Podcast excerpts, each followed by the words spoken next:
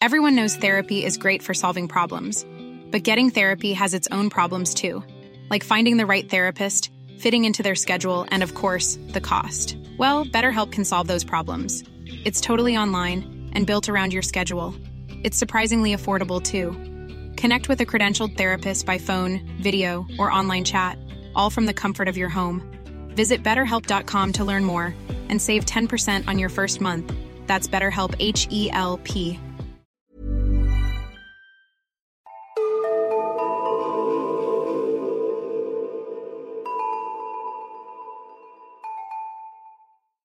Hej och välkomna till avsnitt 17 av Nära ögat, en true crime-podd för mesar. Mitt namn är Alexandra Kensdottir. Och jag heter Amelia Ingman. Tusen tack till alla er som lyssnar på vår podd. Ja, tack så jättemycket. Och om ni tycker om vår podd så får ni hemskt gärna hjälpa oss genom att eh, dela den. Antingen genom sociala medier eller kanske bara berätta för en vän. För det hade hjälpt oss jättemycket att få lite spridning. Ja, vi skulle bli så tacksamma om ni gjorde det.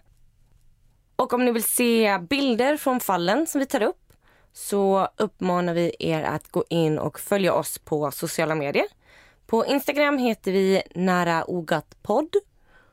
Och på Facebook heter vi samma sak va? Ja, precis. Nära ögat podd på Facebook. Ja. Ja, så in och följ oss där och eh, kommentera vad ni tycker om fallen. Ja, jag tycker det var så intressant att se bilden från Google Maps på bilen som du la ut förra veckan. Ja, vad kul. Ja, det var många som höll med om att det var svårt att se den. Så att, ja. Jag hade aldrig kunnat hitta den. Nej, inte jag heller. Så in och kika där. Ja. Vad säger du Amelia, vill du börja? Det kan jag göra.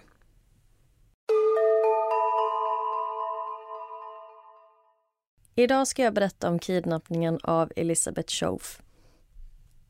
Mina källor är ett avsnitt från Dateline, Crime Watch, Wikipedia och youtubern Brooke McKenna. Elisabeth är en helt vanlig tjej. Hon är 14 år gammal och kommer från en liten, ganska ödslig stad som heter Lugoff i South Carolina.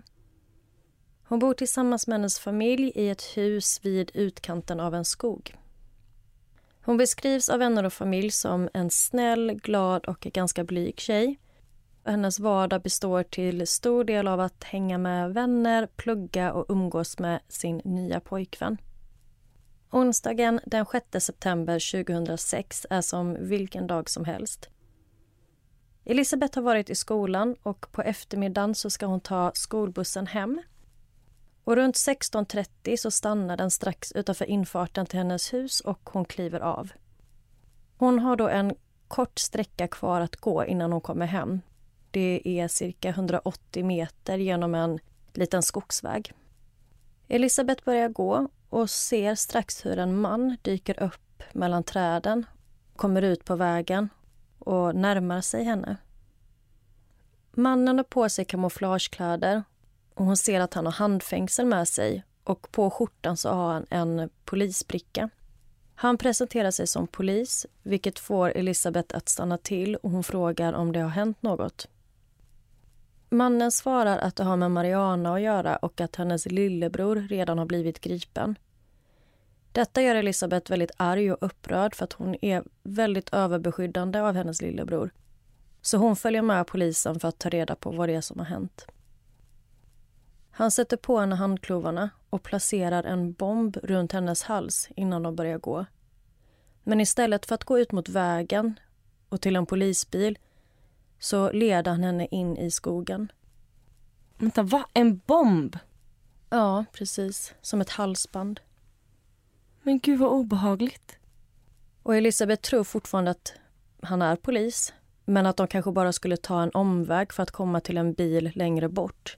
Men fattar hon att det är en bomb hon har runt halsen? Eller vad? Ja, han berättar att det är en bomb när han placerar den. Men de fortsätter gå och hon ser ingen bil. Mannen börjar ställa massa frågor till Elisabeth som hon uppfattar som väldigt konstiga. Han frågar bland annat om hon har en mobil och sen så frågar han om hon är oskuld. Och det är när Elisabeth hör den här frågan som hon får en klump i magen. Hennes hjärta börjar slå snabbare och hon inser att något är riktigt fel. Han fortsätter föra henne djupare in i skogen och de går i vad hon tycker känns som timmar. Hon blir desorienterad och vet inte längre vart hon är.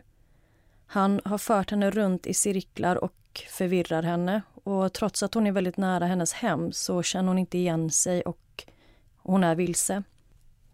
Hon frågar honom om och om igen vad det är som händer och vad han tänkt göra med henne.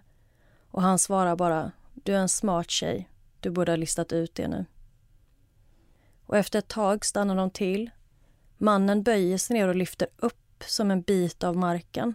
Och hon är väldigt förvirrad men ser snart att det är en lucka som leder ner till en bunker.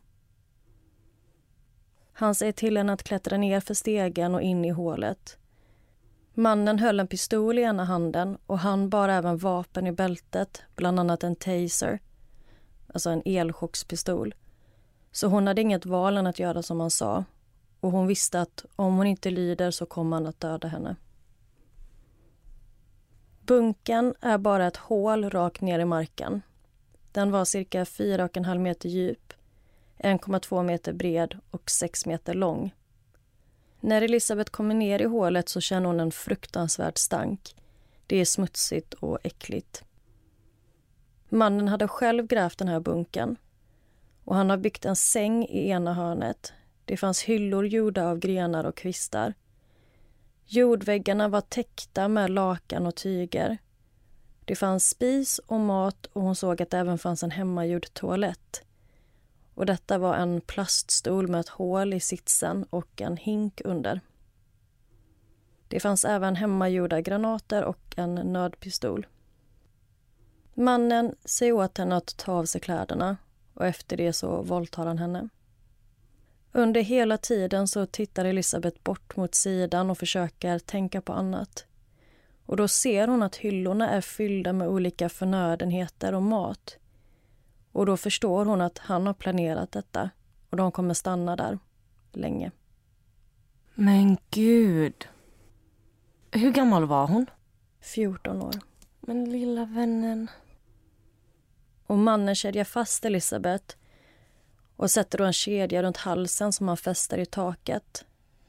Och han håller henne fången naken.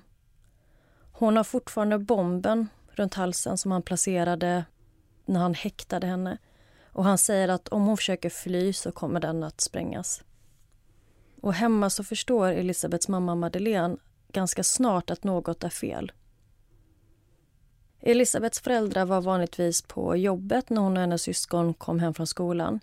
Men barnen har ganska strikta regler. De skulle ta sig hem med skolbussen och sedan skulle de gå de sista 180 meterna direkt hem och låsa dörren efter sig. Sen skulle de göra sina läxor tills föräldrarna kom hem och det var så deras regler såg ut. Och mamman brukade alltid ringa hem på eftermiddagen så att kolla så att allting var okej. Okay. Och när hon ringer hem den här dagen så svarar Elisabeths 12-åriga lillebror. Mamman frågar om Elisabeth är hemma och när han säger att hon inte har kommit hem än så får mamman en väldigt dålig magkänsla. Hon ber honom att springa ut på deras infart för att kolla om man kan se Elisabeth komma. Och medan mamman väntar i telefonen och det dröjer innan han kommer tillbaka så blir hon bara mer och mer orolig. Och mamman beskrivs som väldigt praktisk snarare än känslosam så det är inte likt henne att eh, brusa upp i onödan. Och hon tänkte att Elisabeths skolbuss hade kanske krånglat. Kunde hon ha fått kvarsittning eller hade hon tagit en oväntad omväg hem? Hon kanske hade glömt något. Men det kändes inte rimligt. Elisabeth hade viktiga planer den här eftermiddagen som hon inte skulle vilja missa. Elisabeths moster skulle nämligen komma hem till dem och fixa hennes hår. Och Hon hade sett fram emot detta och berättat för hennes vänner i skolan och hon var jättetaggad på att eh, fixa håret. För Hon ville nämligen vara fin för hennes kusins födelsedag som var dagen efter. Och De hade även planer hela helgen så att det fanns ingen anledning till att hon inte skulle vilja komma hem. Och när kvällen kom och det började mörka så växte oron allt mer till panik. Elisabeths pappa Don snabbade sig hem och började leta igenom Elisabeths rum efter ledtrådar. Men ingenting fattades. De kontaktade vänner och familj som kom för att hjälpa dem leta. Och De sökte i skogen, de knackade på hos grannar och de letade överallt efter henne. De kontaktade polisen och sheriffen kom hem till dem. Och trots att familjen var övertygad om att något hade hänt Elisabeth så säger sheriffen att hon förmodligen bara har rymt hemifrån. Och han menar att det är för tidigt för att inleda en utredning och det finns ingenting som tyder på att hon hålls mot sin vilja. Sheriffen kontaktar närliggande polisstationer för att informera om Elisabeths försvinnande. Och de registrerar henne som försvunnen men att hon frivilligt ska ha rymt hemifrån. Och sheriffen menar att det inte finns något mer de kan göra för tillfället. Men alltså är det inte så att om någon försvinner så är typ de 24 första timmarna viktigast? Ja, jag tycker att man har hört det ganska många gånger men också typ att många poliser väntar med att påbörja en utredning tills det har gått 24 timmar. Mm. Men det här är en sån ung flicka så att det är jättekonstigt att Mm. de inte tar det på allvar. Speciellt när familjen är så övertygad om att någonting har hänt. Men sheriffen väljer då att inte utföra en så kallad Amber alert. Och en Amber alert är som ett meddelandesystem som skickas ut till radiokanaler, tv-stationer och närliggande mobiltelefoner när ett barn har blivit bortfört. Och I det här meddelandet så beskrivs barnets utseende, namn och var barnet senast sågs. Men de ville då inte skicka ut detta. Mamman fortsatte försöka förklara för polisen om att hon är övertygad om att de har fel och Elisabeth skulle aldrig rymma hemifrån, men det hjälpte inte. Sheriffen höll fast vid att det inte rörde sig om något brott och menade att det är omöjligt för föräldrar att ha full koll på vad som händer i ett barns liv. Så Elisabeths mamma kontaktar själv media och samma kväll är hon med i tv och vädjar till Elisabeth att komma hem. Och mamman menar att det var det enda hon kände att hon kunde göra. Men oavsett om försvinnandet var frivilligt eller inte så inleds ändå en sökinsats redan första natten. Man söker igenom området med hundar och polispatruller. Och när morgonen kommer så tar man in ännu fler poliser, sökhundar och nu även helikoptrar. Den lokala tv-stationen rapporterade om Elisabeths försvinnande och de visade upp hennes bild på nyheterna. Och efter det så anslöts jättemånga frivilliga för att hjälpa till och leta. Vänner, familj och främlingar, det var flera hundratals personer som ville hjälpa till. Och det trycktes upp flygblad som sattes upp överallt och det gick inte att missa vad det var som hade hänt. Dagarna går och Elisabeth hålls fastkedjad i den lilla bunken. Hon blir våldtagen två till fem gånger om dagen och hon tvingas hela tiden vara naken. I bunken hade mannen en batteridriven tv som han brukade sätta på i korta stunder. En kväll ser Elisabeth sin mamma på nyheterna där de rapporterar om att Elisabeth är försvunnen och inte kidnappad. Och när de ser detta så säger mannen till Elisabeth att de kommer aldrig hitta henne. Och under tiden så hör hon hennes mamma säga att polisen vägrar utföra en Amber alert och att de behandlar hennes dotters försvinnande som frivilligt vilket gör Elisabeth väldigt arg. Men hon blir ändå hoppfull för nu vet hon helt säkert att hennes familj letar efter henne.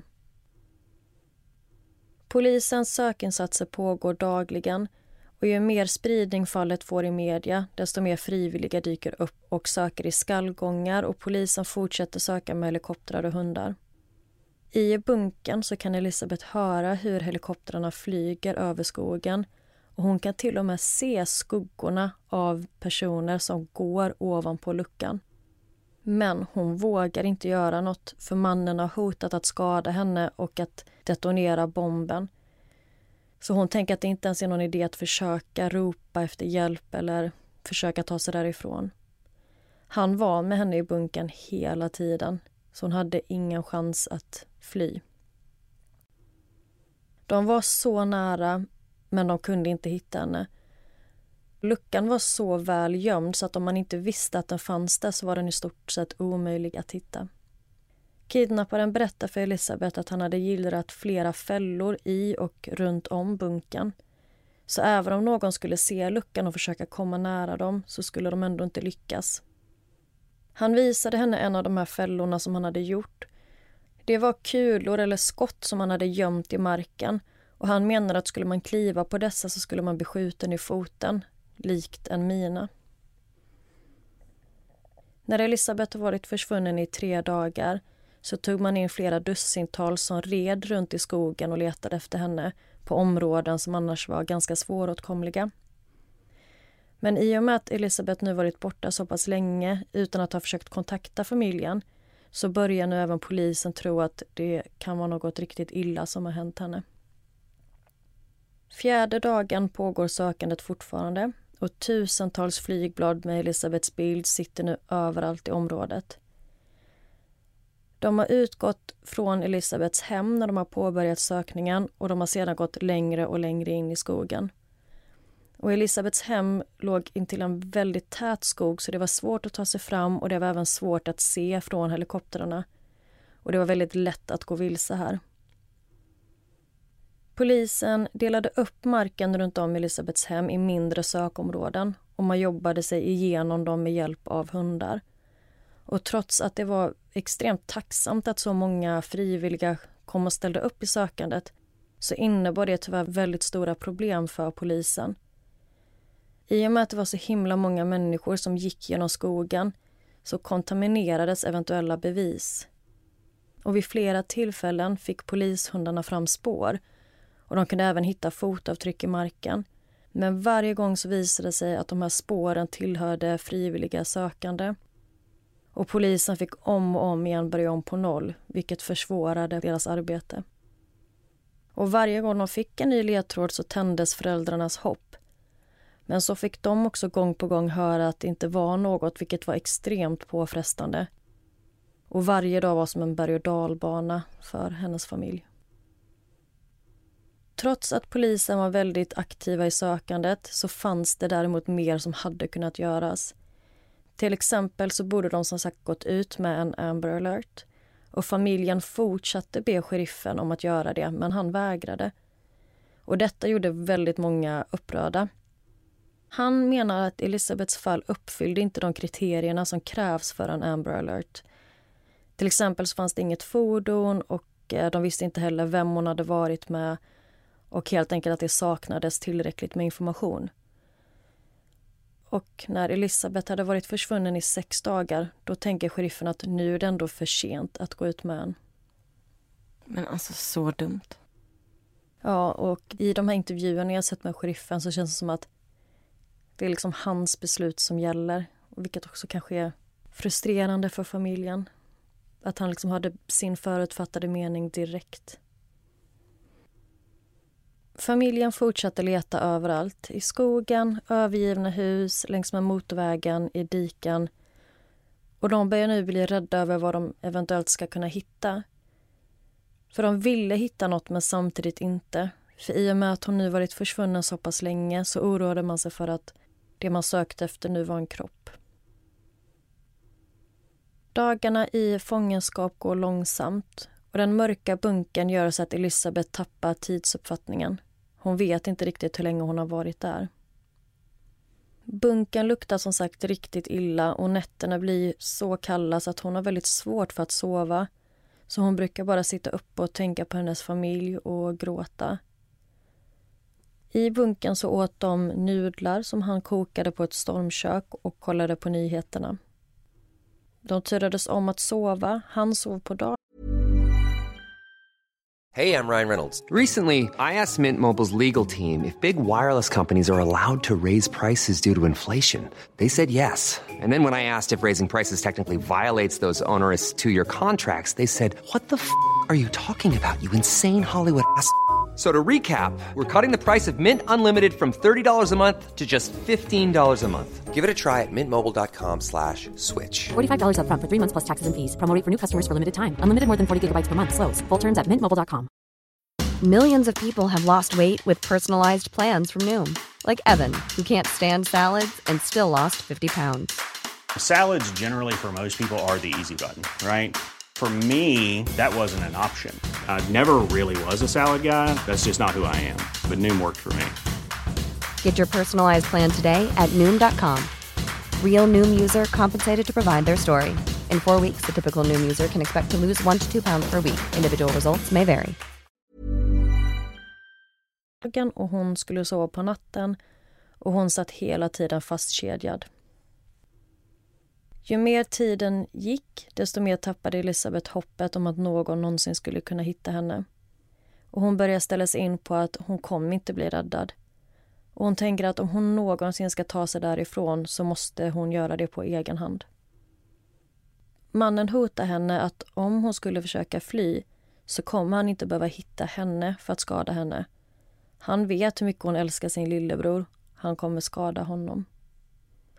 Så Elisabeth bestämmer sig för att hon ska döda mannen som håller henne fången.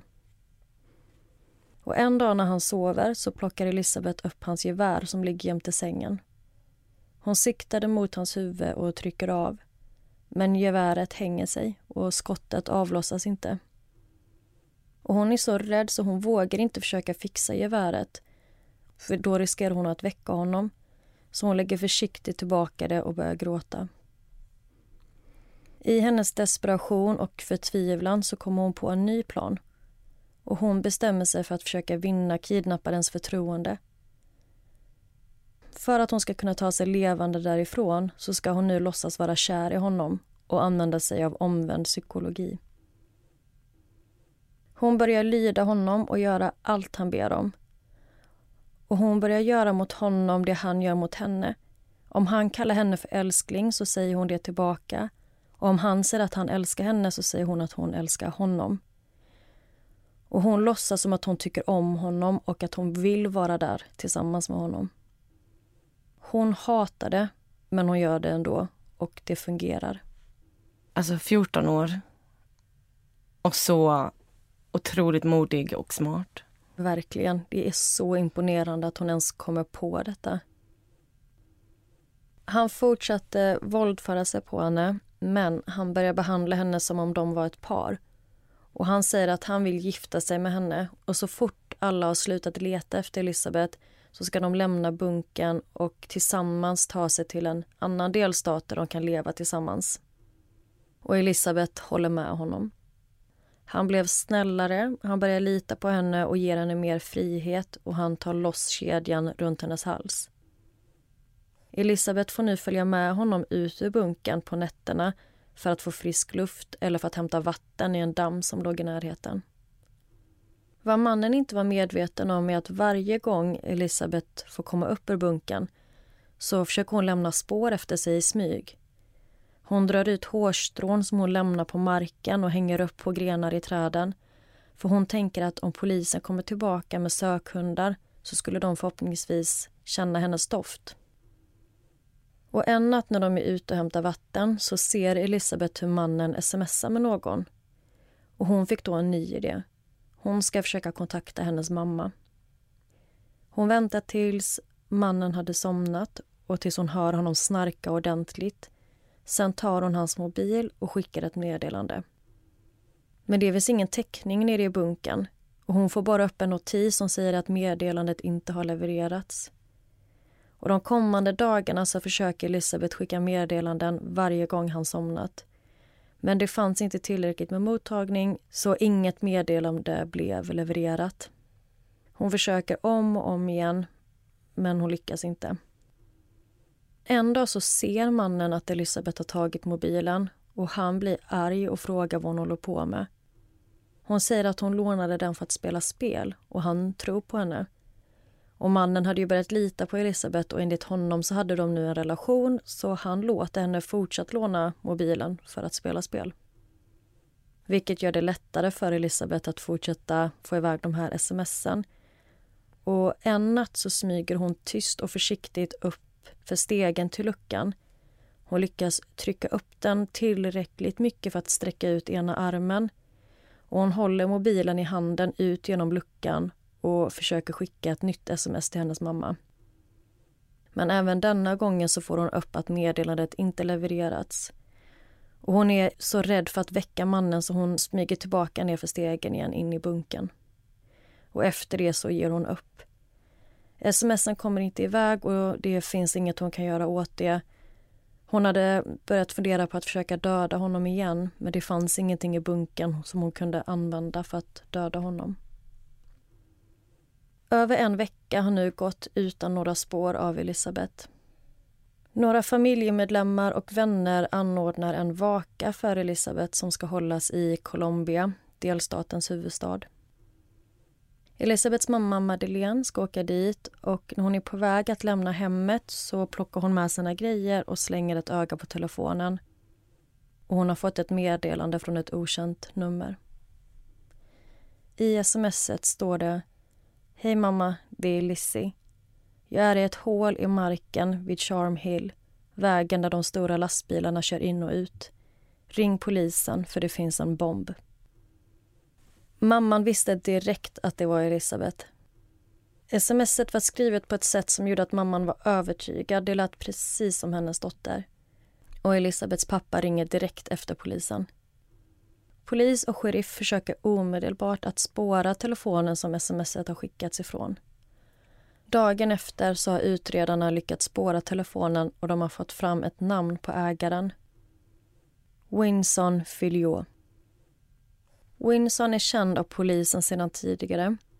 Han är 36 år gammal, arbetslös och tidigare dömd sexualbrottsling så vid den här tidpunkten även var efterlyst för ett övergrepp mot en 12-årig flicka. Han bor i området tillsammans med sin sambo men han har hållit sig gömd från polisen i över ett år. Så fort de får fram hans information så åker polisen hem till hans adress med en husrannsakan. När de kommer till hans trailer så är han inte där, men de går igenom hemmet. Och Det finns spår efter drog och alkoholmissbruk och det finns massvis med porr. Och Polisen är övertygade om att han har Elisabeth men de kunde inte hitta henne någonstans. Under husrannsakan så hittar de däremot svaret kring hur Winston lyckats hålla sig gömd från polisen så pass länge. Och I det bakre sovrummet som han delar med sin flickvän så ser polisen att det ligger en madrass på golvet och när de lyfter på den så är det ett hål genom golvet som leder ut ur trailern. Och när de tittar på undersidan så ser de att det finns tecken på att någon har krypt där under och det finns fotspår i jorden. Så de börjar söka igenom trädgården och där hittar de flera underjordiska bunkrar. Och polisen börjar nu bli ordentligt orolig. De väljer att gå ut med Winsons bild på nyheterna och ber allmänheten om information gällande var han befinner sig. Elisabeths mamma är såklart jätteorolig men hon blir bara ännu mer nervös. För tänk om han kommer skada Elisabeth när han förstår att hon har skickat ett sms och när han ser sin bild på nyheterna. Den nionde dagen hör Elisabeth ljudet av en helikopter ännu en gång och känner en lättnad. Äntligen kanske de vet var jag är. Mannen sätter på tvn och mycket riktigt så ser han sin bild på nyheterna. De rapporterar om honom. De säger att det är han som har kidnappat Elisabeth. Och de säger att polisen blev tipsade genom ett sms som skickats från hans telefon till Elisabeths mamma. Men alltså... Snacka om att sätta henne i onödig risk. Ja, verkligen. Mannen blir helt vansinnig och Elisabeth tror att nu kommer han att döda henne. Hon börjar gråta och säger att det inte var hon som skickat smset. Hon säger att hon vill stanna med honom, att hon älskar honom och att de ljuger. Och Elisabeth märker att mannen verkar inte arg på henne utan snarare rädd. Och Han vänder sig till henne för råd och frågar vad han ska göra. Ska han stanna och vänta på att de ska hitta honom? Eller ska han fly nu och försöka komma undan? Hon ser sin chans att bli av med honom. Så hon säger att det bästa han kan göra är att fly. Han måste lämna platsen nu på en gång och ta sig så långt bort han bara kan. Och Hon säger att hon vill inte att han ska hamna i fängelse. Hon älskar honom och han måste fly. Och han lyssnar på henne, klättrar upp för stegen, öppnar luckan och försvinner ut i mörkret. När solen går upp tidigt nästa morgon, den tionde dagen i fångenskap, så vågar till slut Elisabeth ta sig ut ur bunken. Hon klättrar upp för stegen och tar i allt vad hon kan för att trycka upp den tunga luckan och klättrar ut. Och när hon är i skogen så kan hon höra ljudet av hundar som skäller en bit bort. Så hon börjar skrika hallå om och om igen, kanske tio gånger tills hon till sist hör en röst skrika hennes namn.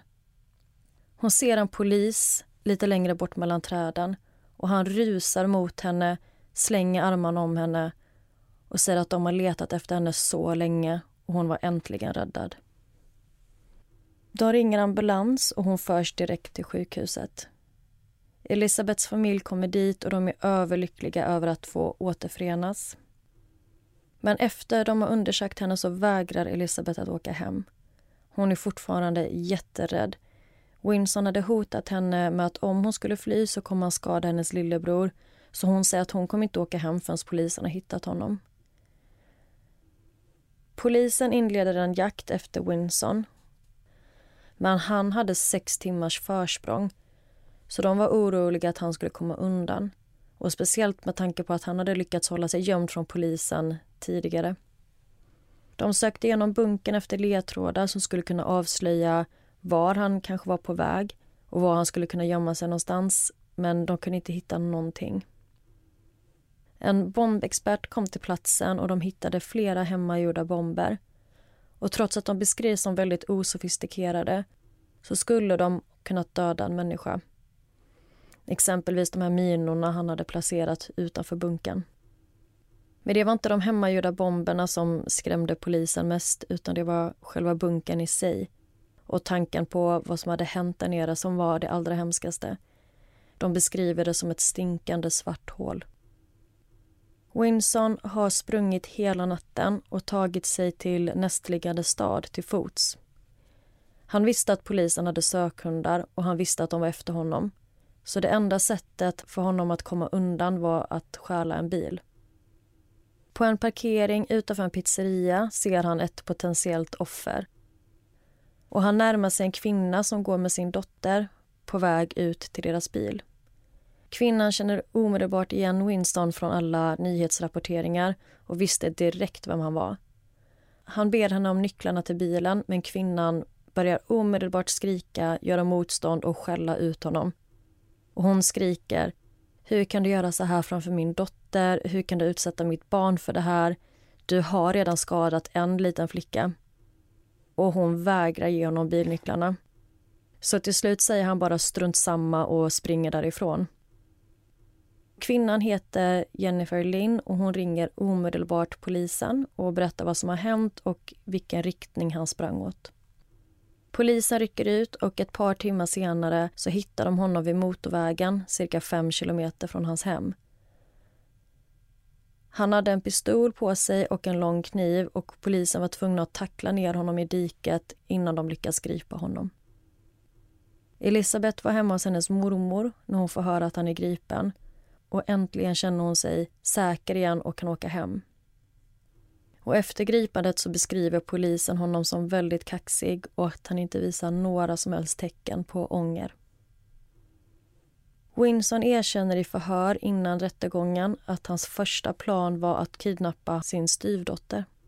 Han ville hämnas på henne efter att hon hade berättat för en lärare att han förgripit sig på henne. Men alltså vad är det för äcklig människa? Så läraren polisanmälde honom och han menar att alla tog direkt styvdotterns parti. De frågade inte ens honom om det var sant. Så på grund av henne så var han tvungen att gömma sig ute i skogen. Och Winson hade förgripit sig på flickvännens dotter när hon var 11 år gammal. Och jag såg en intervju med den här flickan och hon berättar med egna ord att allt började när hennes mamma bestämde sig för att flytta in tillsammans med Winson.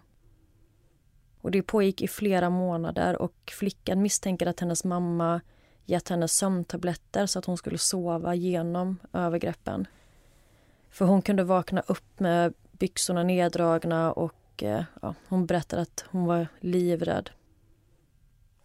Men alltså, jag vet inte ens vad jag ska säga. Ja, det är så fruktansvärt.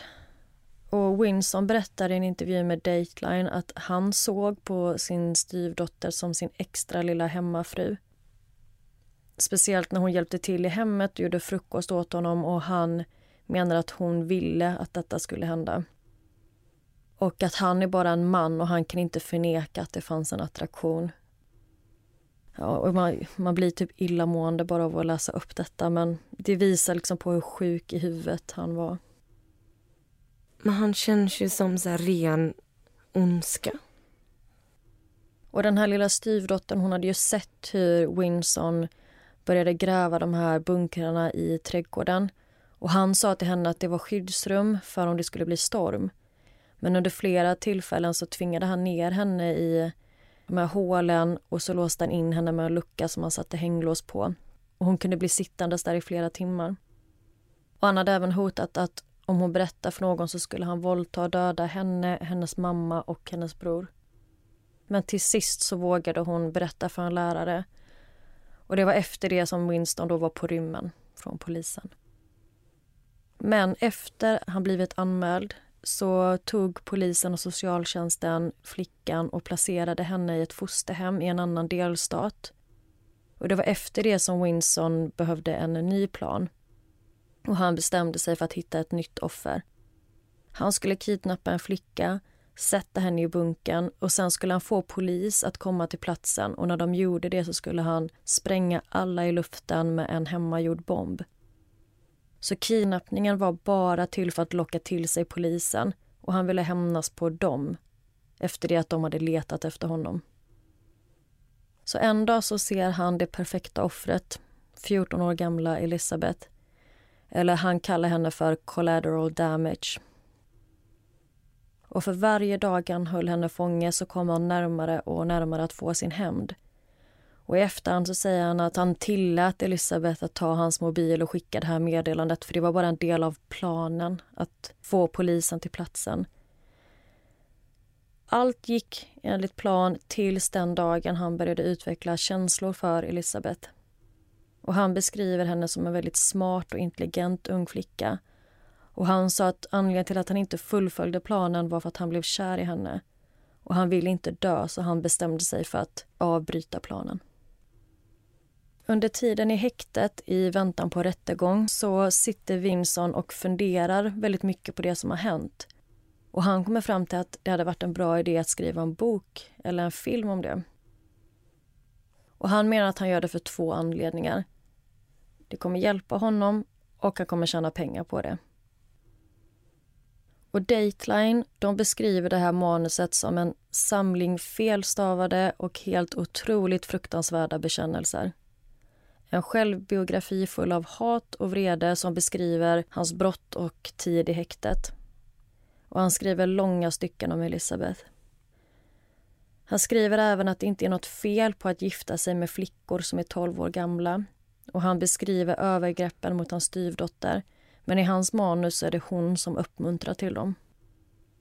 Och en sjuk sak som Winson säger i intervjun med Dateline är att om Elisabeth hade velat så skulle hon bara kunna gått hem när som helst. Men det var som en semester för henne. Vi hade kul och hon slapp skolan och vi bara hängde. Och han menar att hon var där helt frivilligt. Och sen så säger han även att Elisabeth var med på allt och att de tillsammans planerat detta för att de två skulle skriva en bok och tjäna pengar på detta. Men till skillnad från Winsons olika historier så gav Elisabeth en väldigt tydlig bild över vad som hade hänt. Hon mindes allt och kunde beskriva i detalj de fruktansvärda sakerna som hon utsatts för under dagarna i fångenskap.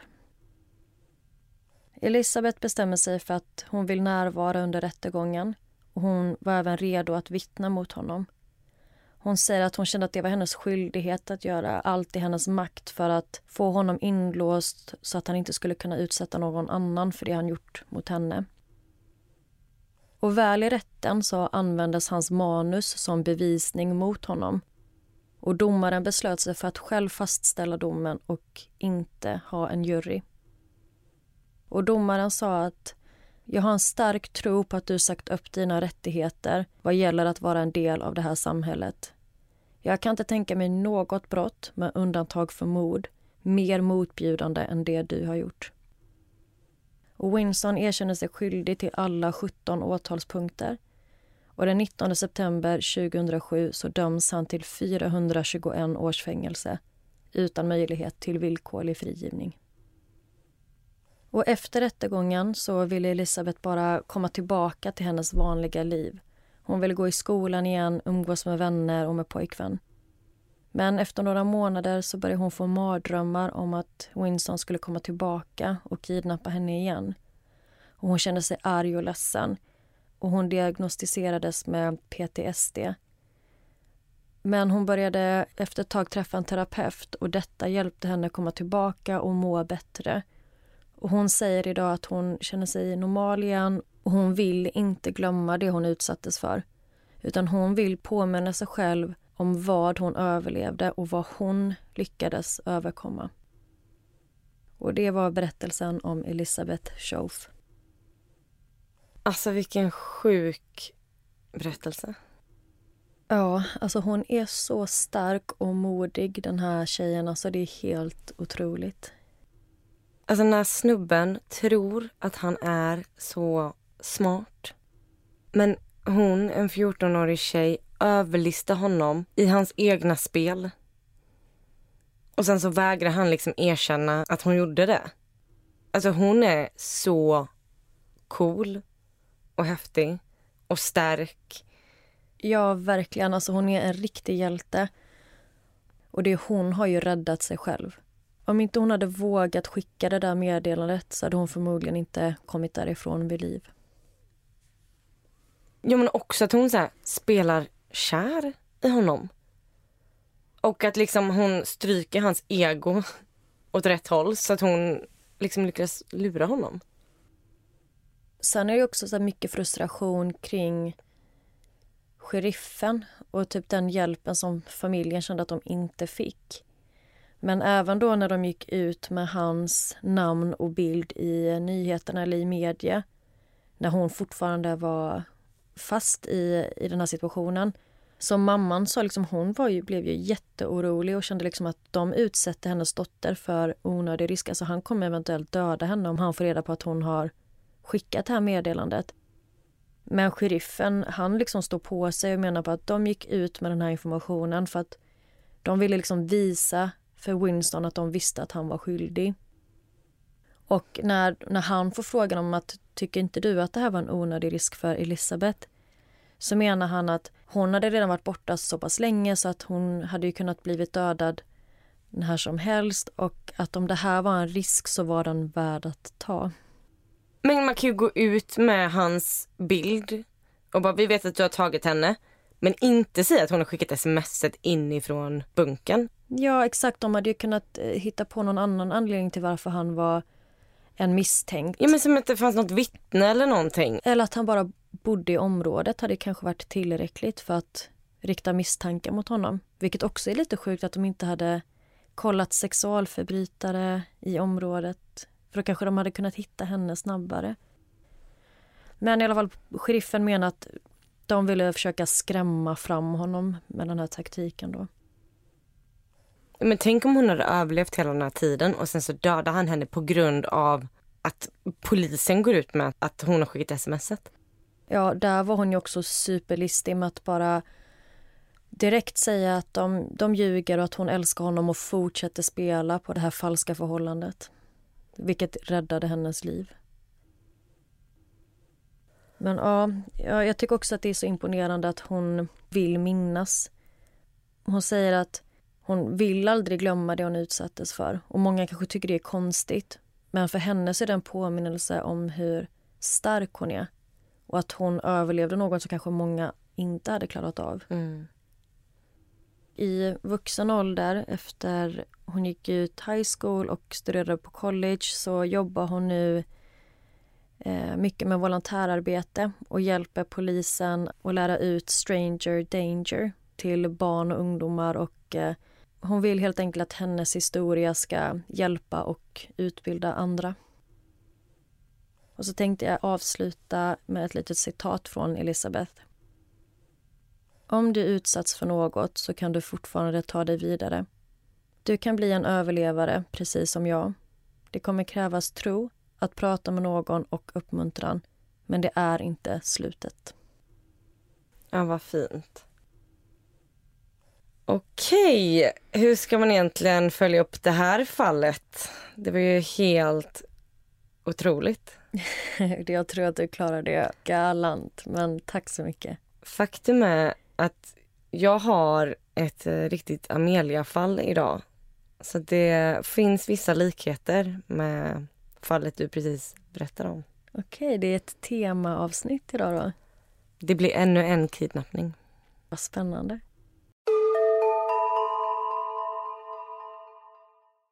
Idag ska jag berätta om Jennifer Schuett. Och jag vill börja med att varna att mitt fall idag kommer handla om ett barn som far illa.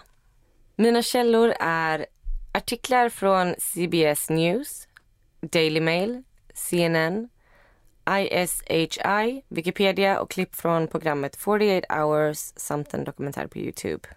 Jennifer Schuett Story. I augusti 1990 bodde Jennifer Shuett och hennes mamma Elaine i Dickinson, Texas. Jennifer var åtta år gammal. Hon älskade att gå i skolan och lära sig saker och skulle precis börja trean bara några dagar senare. Jennifer växte upp med sin ensamstående mamma Elaine och de hade liksom bara varandra. De brukade till och med sova i samma säng ibland då Jennifer var rädd för mörker och tyckte att det var läskigt att sova ensam. Natten till den 10 augusti 1990 låg Jennifer och vred och vände sig i sin mammas säng och mamman skulle upp och jobba dagen efter så hon bad Jennifer gå och lägga sig i sitt eget rum. Och då svarade Jennifer, bara för att jag älskar dig ska jag sova i mitt eget rum i natt. Så runt halv tre på natten gick Jennifer till sitt eget rum. Hon läste lite i en bok och somnade sen om. När Elaine vaknade dagen efter är Jennifer borta. Och hon ringer genast polisen. Ralph Garcia, som då jobbade på polisstationen i Dickinson, berättar att det var en extremt liten polisstation. De var bara fyra poliser som jobbade där. Så när de fick höra om den saknade flickan så ringde de direkt in brandkåren också samt samlade ihop volontärer som skulle hjälpa till att leta. Eftersom det var en liten stad med bara runt 11 000 medborgare så blev väldigt många engagerade och hjälpte till att leta. Jennifer berättar själv att när hon vaknade den natten så vaknade hon av att en man bar henne. Hon försökte skrika men han höll för hennes eh, mun och näsa. Och sen tvingade han in henne i en bil och satte henne i sitt knä medan han körde. Han försökte lugna henne och säga att allting skulle bli okej. Okay, att han var en undercover polis. Och hon ville tro honom. Men samtidigt mindes hon det hon hade hört om främlingar i skolan. Och sakta började hon förstå att hon förmodligen blivit kidnappad. Han körde henne till skolan hon gick i och ställde sig på parkeringen. Han försökte bjuda henne på godis, men hon vägrade ta någon. Hon hade lärt sig att man inte skulle ta emot godis från främlingar. Han sa att hennes mamma var på väg och sen bad han henne titta på månen och sa att när månen ändrar färger skulle hennes mamma komma och hämta henne. Och Jennifer satt nervöst och stirrade på månen. Sen sa mannen, nej, det ser ut som att hon inte kommer komma. Och så körde de vidare. Så han körde henne till hennes skola natten han tog henne? Mm. Jag vet inte om han visste att det var hennes skola. Jag tror att det var liksom enda skolan i stan. Men Jennifer sa senare att hon tror att han typ samlade mod då. Eller liksom förberedde sig på vad han nu skulle göra. Okej. Okay. Han körde vidare till en återvändsgränd och där fanns det ett fält med väldigt högt gräs. Där tog han fram en kniv och frågade Skrämmer jag dig lilla flicka? Skrämmer jag dig? Nu kan det vara lite hemska grejer så att är man en mes som jag så kan man spola fram två minuter. Han tog stryptag på henne så hårt han kunde och försökte bryta nacken på henne. Och hon svimmade. En stund senare vaknade hon av att han håller liksom henne i anklarna och drar henne i benen genom det höga gräset. Och sen hör hon hur han går iväg och hur bildörren smälls igen och hur han åker. Och Jennifer förstår inte vad som har hänt. Hon försöker skrika, men det går inte. Och Hon fattar liksom inte varför hon inte får fram någonting. Hon känner sig extremt svag. Och hon anstränger sig för att ens kunna lyfta upp sin hand. Och så för hon den mot halsen. Och då känner hon bara ett stort gapande sår. Och hennes lilla hand blev bara helt blodig. Det visade sig att mannen hade skurit henne i halsen från öra till öra och lämnat den här åttaåriga tjejen på fältet för att dö. Gud vad hemskt. Mm, det är tungt. Och när du säger hennes lilla hand. Bara, Mm. Men så här, åtta år. ja. Usch. Jennifer berättar att det till slut blev ljust ute. Och att hon försökte röra på kroppen, men hon kunde inte. Hon försökte lyfta på huvudet, men det gick ju inte. Och hon berättar att massa myror började krypa på hennes kropp och stack henne över hela kroppen. Och det påminner lite om fallet med Lee Rizzler, som jag berättade om i avsnitt fyra. När han hängde där i bilen och de här hemska myrorna kom. Jennifer svävar ut och in i medvetande och varje gång hon vaknar så kan hon inte förstå att hon fortfarande är vid liv. Hon låg bara några meter från en trafikerad väg. Hon kunde se bilar åka förbi men hon kunde inte göra sig sedd för hon låg i det här höga gräset. Och när hon vaknar till igen så har det börjat mörkna. Och hon kan höra barn som leker lite längre bort. Men hon kan liksom inte göra några ljud. Men till slut så känner hon något mot sin fot. Och det visar sig att det var ett av de här lekande barnen som snubblar över henne. Och de tror först att det är en av kompisarna. För de lekte datten. Så de, Vad är det för något? jaha, tag. Jaha, heter det datten? Vis alltid datten. Okej. Vad finns, eller vad heter det på, ja men det kanske är dialektalt. Nej, jag vet inte. Vi sa bara ta fatt. Men när det här barnet snubblar över henne så har det gått ungefär mellan 12 och 14 timmar sedan hon kidnappades. Så hon har legat där liksom hela dagen.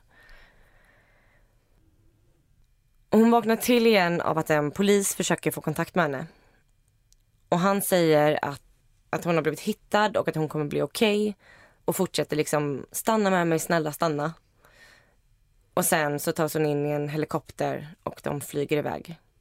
Och den polisen var eh, Garcia. Och han berättar att han aldrig trodde att Jennifer skulle överleva sina skador. Att hela hennes hals var uppskuren och att de förmodligen hade blivit sexuellt utnyttjad. Alltså så brutalt. Mm. Men vilken tur att de hittade henne. Mm. Och Garcia, alltså han trodde ju stenhårt att det här skulle bli ett mordfall som han skulle hantera. Han, han tänkte att det inte fanns en chans att hon skulle klara sig. När Jennifer kom in till sjukhuset var hon väldigt illa därhän. Hon var extremt blek på grund av blodförlusten. Och hennes ögonvitor var helt röda eftersom att han hade strypt henne så hårt att blodkärlen i ögonen hade brustit. Men det sjuka var att hon var vaken. Och då hon hade flugit in akut så hade hennes mamma inte hunnit dit. Och läkarna berättar att de verkligen såg hur rädd hon var. Och de förtydligade flera gånger att hon nu var i säkerhet, att ingen skulle skada henne längre. Och sen körde de in henne till operation. Förutom då den stora skadan på halsen så hade hon blivit grovt sexuellt utnyttjad.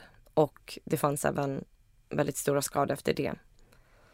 Och Jennifer berättade att hon inte har något minne av att ha blivit sexuellt utnyttjad. Hon var förmodligen inte vid medvetande när det hände. Och hon visste inte att det hade hänt förrän på sjukhuset. Och knappt då förstod hon ens vad en våldtäkt innebar. För hon var ju så liten.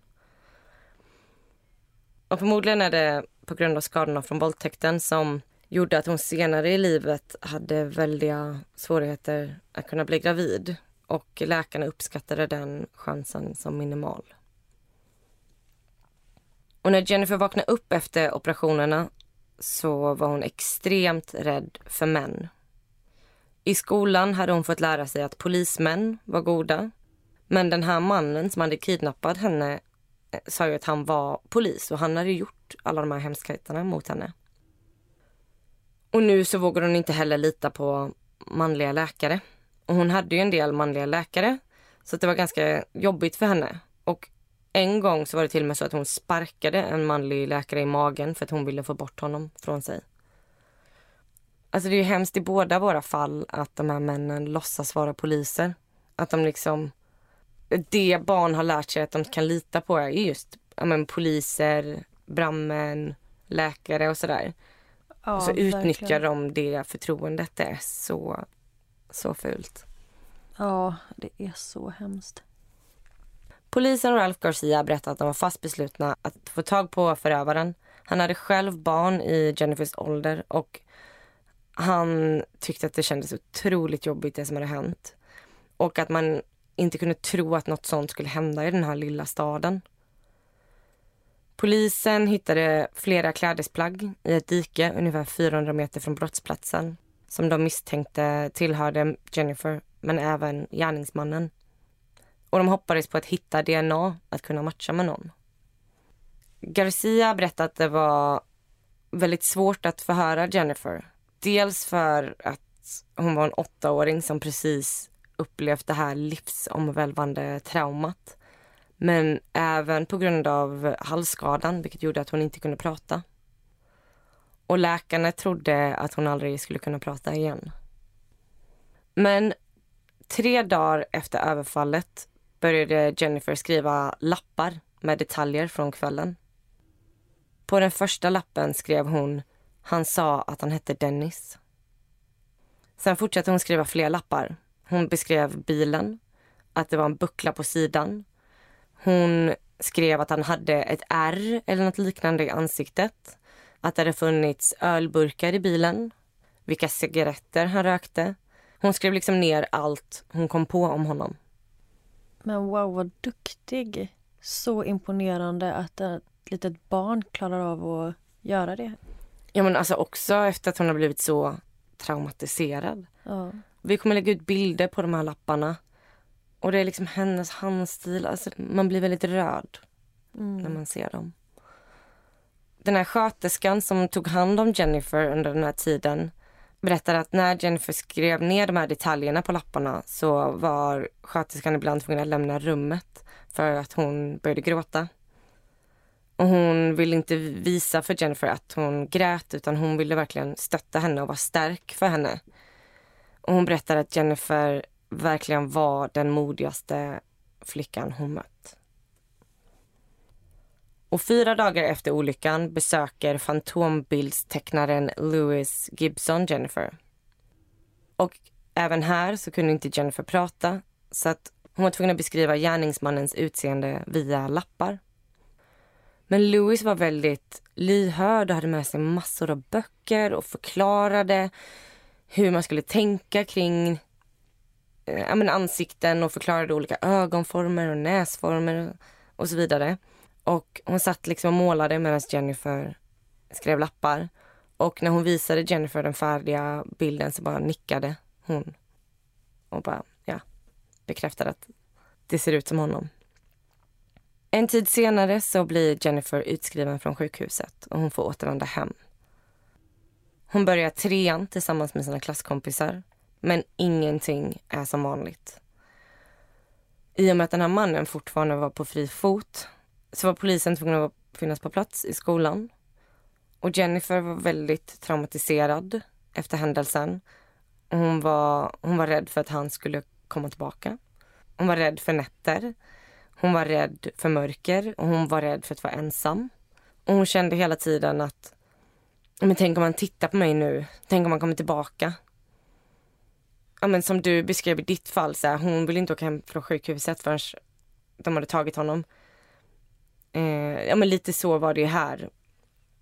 Men det tog väldigt, väldigt lång tid. Hon var ju bara tvungen att fortsätta leva sitt liv. Tio år går. Jennifer börjar på college. Hon börjar jobba som bibliotekarie. Polisen Garcia slutade och fallet flyttades mellan olika personer som hade hand om det. Och hon kände extremt mycket frustration över att ingenting hände. Vad frustrerande. Tio år. Så då Mm. antar jag att de inte fick fram något DNA-spår på de här Nej. kläderna. Nej. Och eh, det slutar inte där. Ytterligare åtta år går. Så att nu är det alltså 18 år efter att detta hände. En ny polis tar över fallet, nämligen Tim Cromie. Och på Jennifer och Tims första möte så kan Jennifer inte hålla inne tårarna. Hon gråter och är så frustrerad över att det här fallet inte har kommit någon vart. Hon är så frustrerad och tänker på alla andra offer som den här mannen förmodligen utsatt för någonting. Och Tim blev väldigt berörd av det här mötet och berättade för Jennifer att han ska göra allt som finns i hans makt för att kunna ge henne de svar hon behöver. Även om det här skulle ta hela hans karriär så skulle han fixa det. Och för första gången på många år så kände Jennifer att hon träffat en polis som är lika dedikerad som hon själv. Och dagen efter får hon reda på att Tim har tagit in FBI-agenten Richard Renison på fallet också. Tim och Richard går igenom alla bevis igen. De förstår ju också att det är väldigt svårt att lösa ett 18 år gammalt fall. Alltså tiden har gått, bevis har försvunnit och förstörts med tiden. Och egentligen det enda vittnet som fanns var offret själv. Men de hittar de där kläderna som samlades in som bevis. Och det visar sig att det var Jennifers t-shirt och trosor. Samt en t-shirt och kalsonger som tillhörde en man. Och nu i och med att det var 18 år senare och teknologin utvecklats och att det var enklare och billigare med DNA-tester så skickas kläderna igen till ett DNA-labb. Men de förstår också att det här inte kommer vara särskilt prioriterat på labbet i och med att det är 18 år gammalt. Så tiden gick och gick och både Tim och Richard börjar även de nu nästan liksom tappa hoppet om att få ett svar.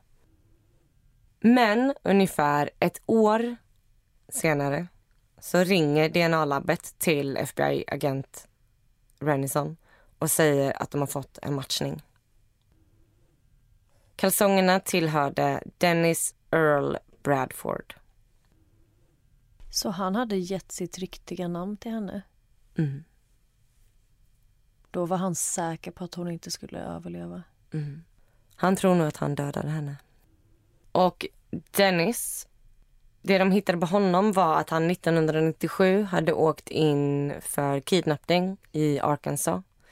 Och då hade han utnyttjat offret sexuellt. Och därför hade hans DNA då samlats in till det här databasregistret över sexförbrytare.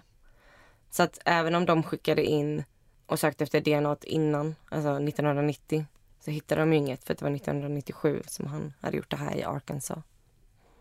Han satt i fyra år för det brottet och efter han släpptes från fängelset så verkar det som att han hade levt ett ganska normalt liv. För han åkte inte dit för något mer.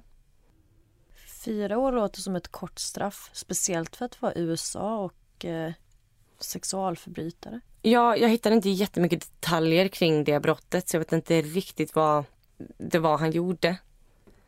Eh, men han satt, jag tror att han fick mer men han eh, kom ut efter fyra år. Men nu då så verkar han ha levt ett ganska normalt liv efter sin fängelsetid. Men poliserna var ju nu tvungna att knyta honom till Dickinson på något sätt. Och FBI-agenten Renison kontaktade myndigheter för att få ut eventuella körkort i det namnet i Texas. Och det visade sig att eh, Dennis hade bott i Dickinson. Och när myndigheterna skickade över bilderna från körkortet så blev de helt golvade. För Dennis såg exakt ut som fantombilden. Imponerande. Mm. Okej, jag ska visa dig fantombilden och bilden på Dennis. Och tänk på att Jennifer var åtta år gammal, varit med om det sjukaste någonsin och kunde inte prata när hon förklarade bilden för Louis. Okej. Okay. Va? Alltså, det är helt sjukt vad det är likt. Men wow. Alltså man har ju sett många såna här fantombilder. Men den här är lik. Ja, man har ju sett fantombilder som typ ser ut som streckgubbar. Men nu när det vände så var det verkligen bara wow. De är, det är verkligen så himla bra gjort. Mm. Jag är, som jag sa, jag är så imponerad av henne. Men också lite likt Freddie Mercury. Lite. Så polisen kunde då konstatera att Dennis Earl Bradford hade bott i Dickinson och även att två av hans adresser hade legat väldigt nära där Jennifer och hennes mamma Elaine bodde. Dennis grips och Tim Croomy och Richard Renison träffar honom. Och de berättar att han verkar vara som en helt vanlig kille. Han jobbade som svetsare, bodde med sin fru och sina tre styvsöner. Så de tar in honom på förhör. Och då frågar polisen om Dennis har hört namnet Jennifer Shewitt. Och han, han säger ja, att han har hört om henne och hennes kidnappning och att han har bett för henne. Och då frågar polisen om han någonsin kommit i kontakt med henne. Och Dennis svarar då ja. Och då ber polisen honom att berätta om det. Och då svarar Dennis nej. Polisen frågar då, finns det någon anledning till varför du inte vill berätta om det?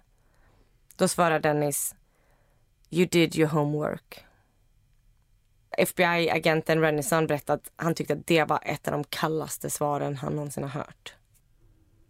Men till slut så erkänner Dennis och han blir ganska berörd och berättar att de senaste 20 åren har hans liv varit helt fucked up på grund av hans misstag.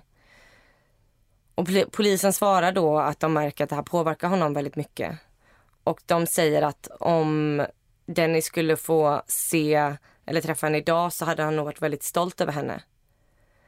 Och Dennis inser då att Jennifer fortfarande lever och bara bryter ihop.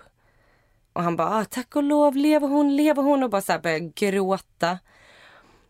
Och um, så berättar han att han har bett varje dag för att hon fortfarande skulle få vara i liv. Och detta finns film på. Han har liksom ångrat sig. Men han hade ju fortfarande kidnappat en annan flicka efter detta. Ja. Jag tror att det här var typ startskottet på liksom ett dåligt liv. Vad otippat att han reagerade så. Mm. Alltså det här finns film på och det är...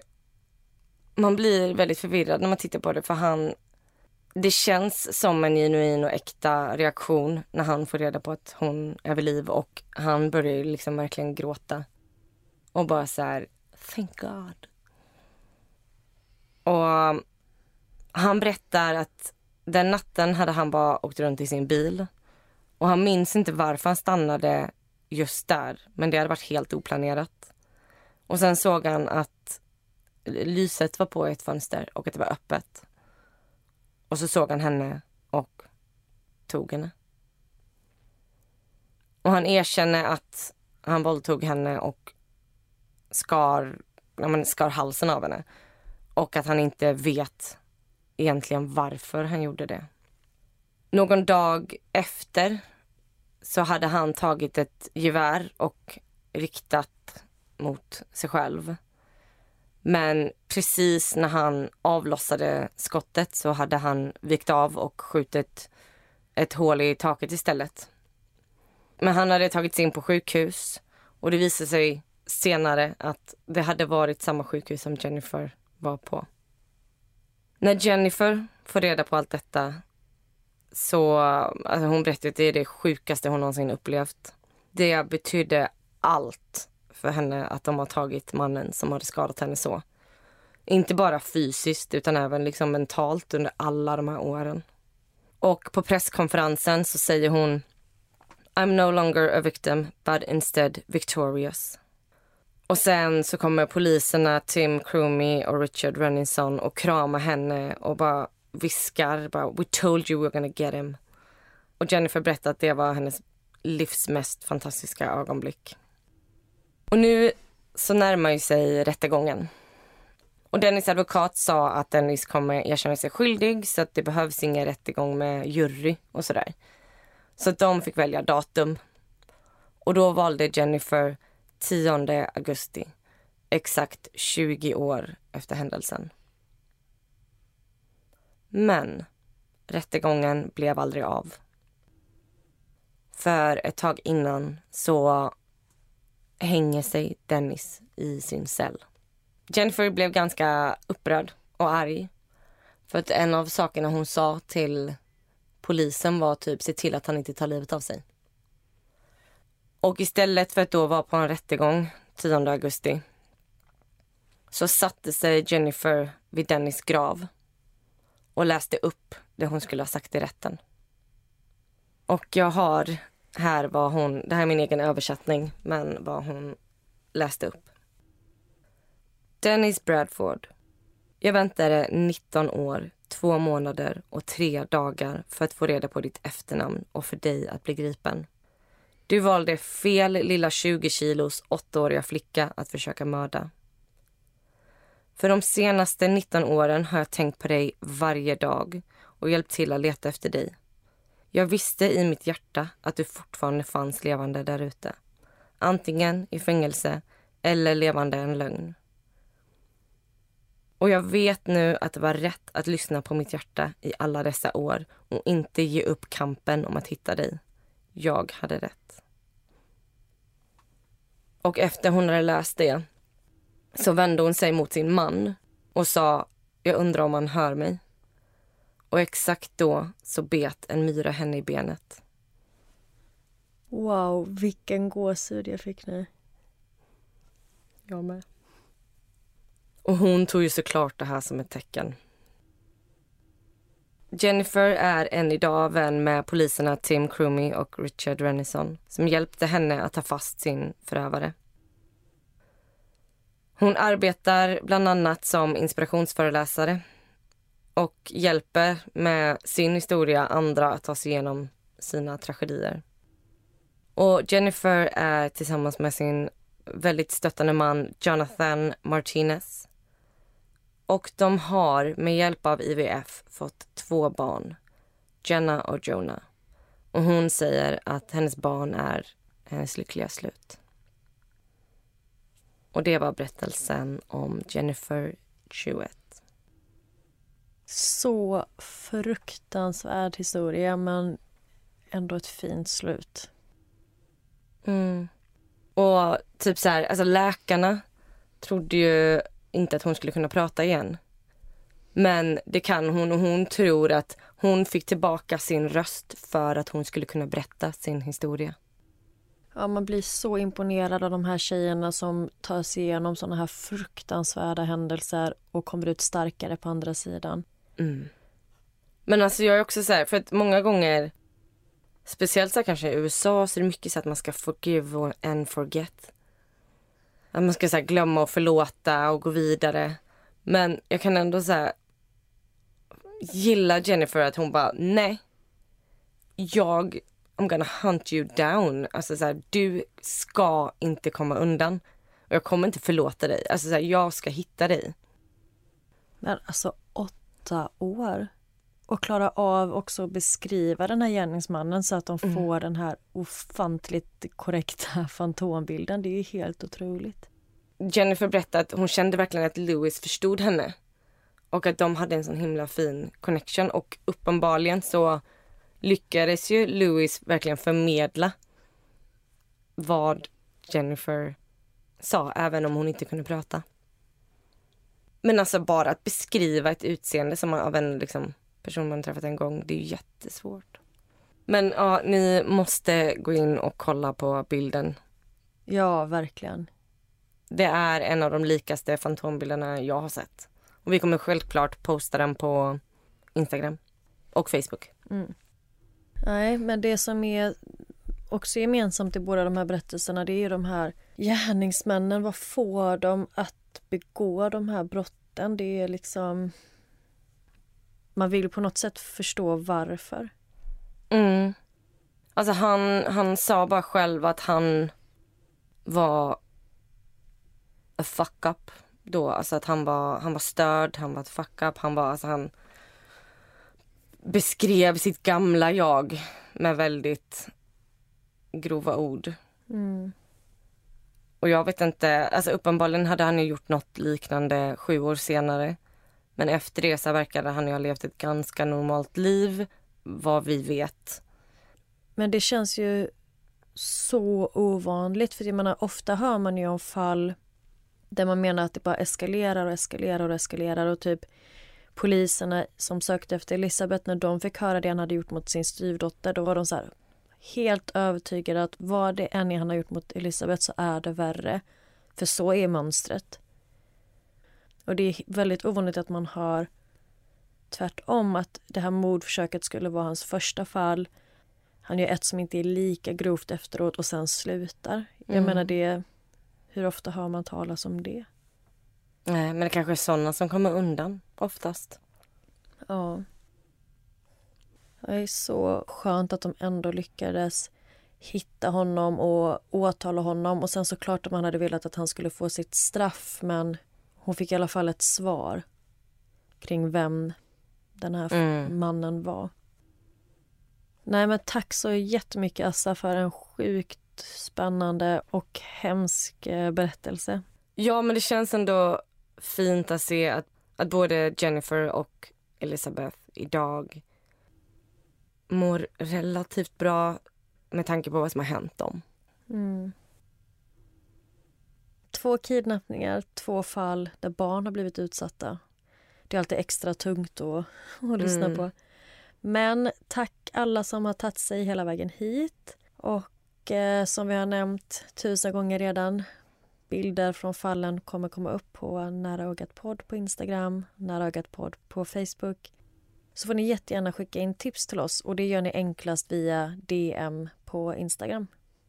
Ja, och som vi sa i början, sprid gärna podden till några ni känner. Antingen via sociala medier eller bara berätta om den. Så skulle vi bli jätteglada. Och vi hörs igen nästa vecka. Det gör vi. Ha det gött. Puss hej. Puss puss.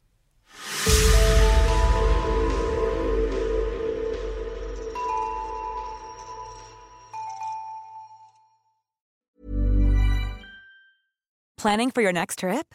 Elevate your travel style with Quince. Quince has all the jet setting essentials you'll want for your next getaway, like European linen, premium luggage options, buttery soft Italian leather bags, and so much more. And is all priced at 50 to 80% less than similar brands. Plus, Quince only works with factories that use safe and ethical manufacturing practices. Pack your bags with high-quality essentials you'll be wearing for vacations to come with Quince. Go to quince.com slash pack for free shipping and 365-day returns.